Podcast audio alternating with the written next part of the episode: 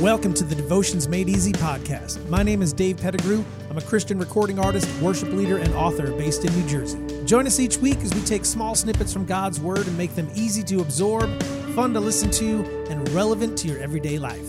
We keep these podcasts short and to the point. We know you're busy, but we also know it's important to spend time each day in God's Word. Let's get started. Hey there, welcome to Devotions Made Easy. My name is Dave, and this is episode number 16, and we are walking through the book of First John. This is First John chapter 2, verse 16. It says this For the world offers only a craving for physical pleasure, a craving for everything we see, and pride in our achievements and possessions. These are not from the Father, but are from this world. And we spoke about this in the last episode as well. This is kind of a continuation of that thought in the next verse here. But John, like, he continues to just nail it here, right? If only we could listen and really, really live this. These verses are so dense. I was trying to double up on a few of them, but find it impossible, right?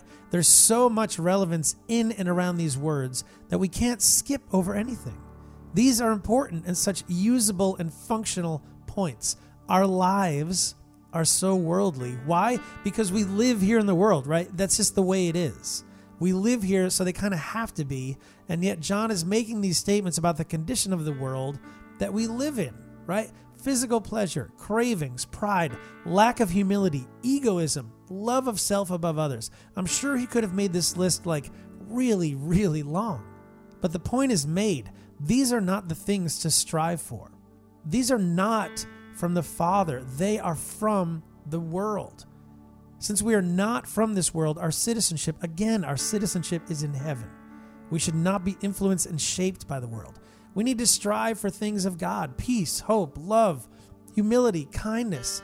That list goes on and on. I'm hoping that that list is longer than the list of things in the world.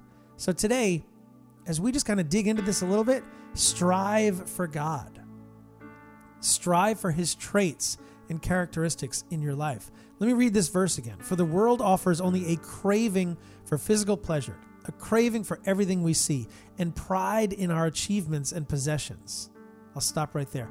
Just think about that. Let me read that one more time. A craving for everything we see, and pride in our achievements and our possessions. These are not from the Father, but are from this world. If you really just think about that for a minute, you're going to be able to find just in the last 24 hours how you've maybe taken a little bit of pride in your achievements, right? Ego gets notched up a couple of things. Your possessions, huh? Your car, maybe that's a little better than your neighbor's. Your house, do you long for this house? Do you long for that house? Is your house good enough? Are you are you comfortable where you are? Or is it time to maybe downsize. I, I don't know. I don't know where you're at right now, but these are the things that he's talking about. Just this, this, the world and how it gets wrapped up in our souls almost, and how he's just warning us against it because these are not things from the Father. They're things from the world. And we should strive for Jesus in all of it. Ah, this is this is hard. I understand this. It's hard. And yet we're called to do this. We're called to strive for peace, for hope, for humility, for kindness, for equality. All of this, the list just goes on and on and on. So today, strive, strive for God. Strive for his traits and his characteristics in your life. Amen. Amen, guys.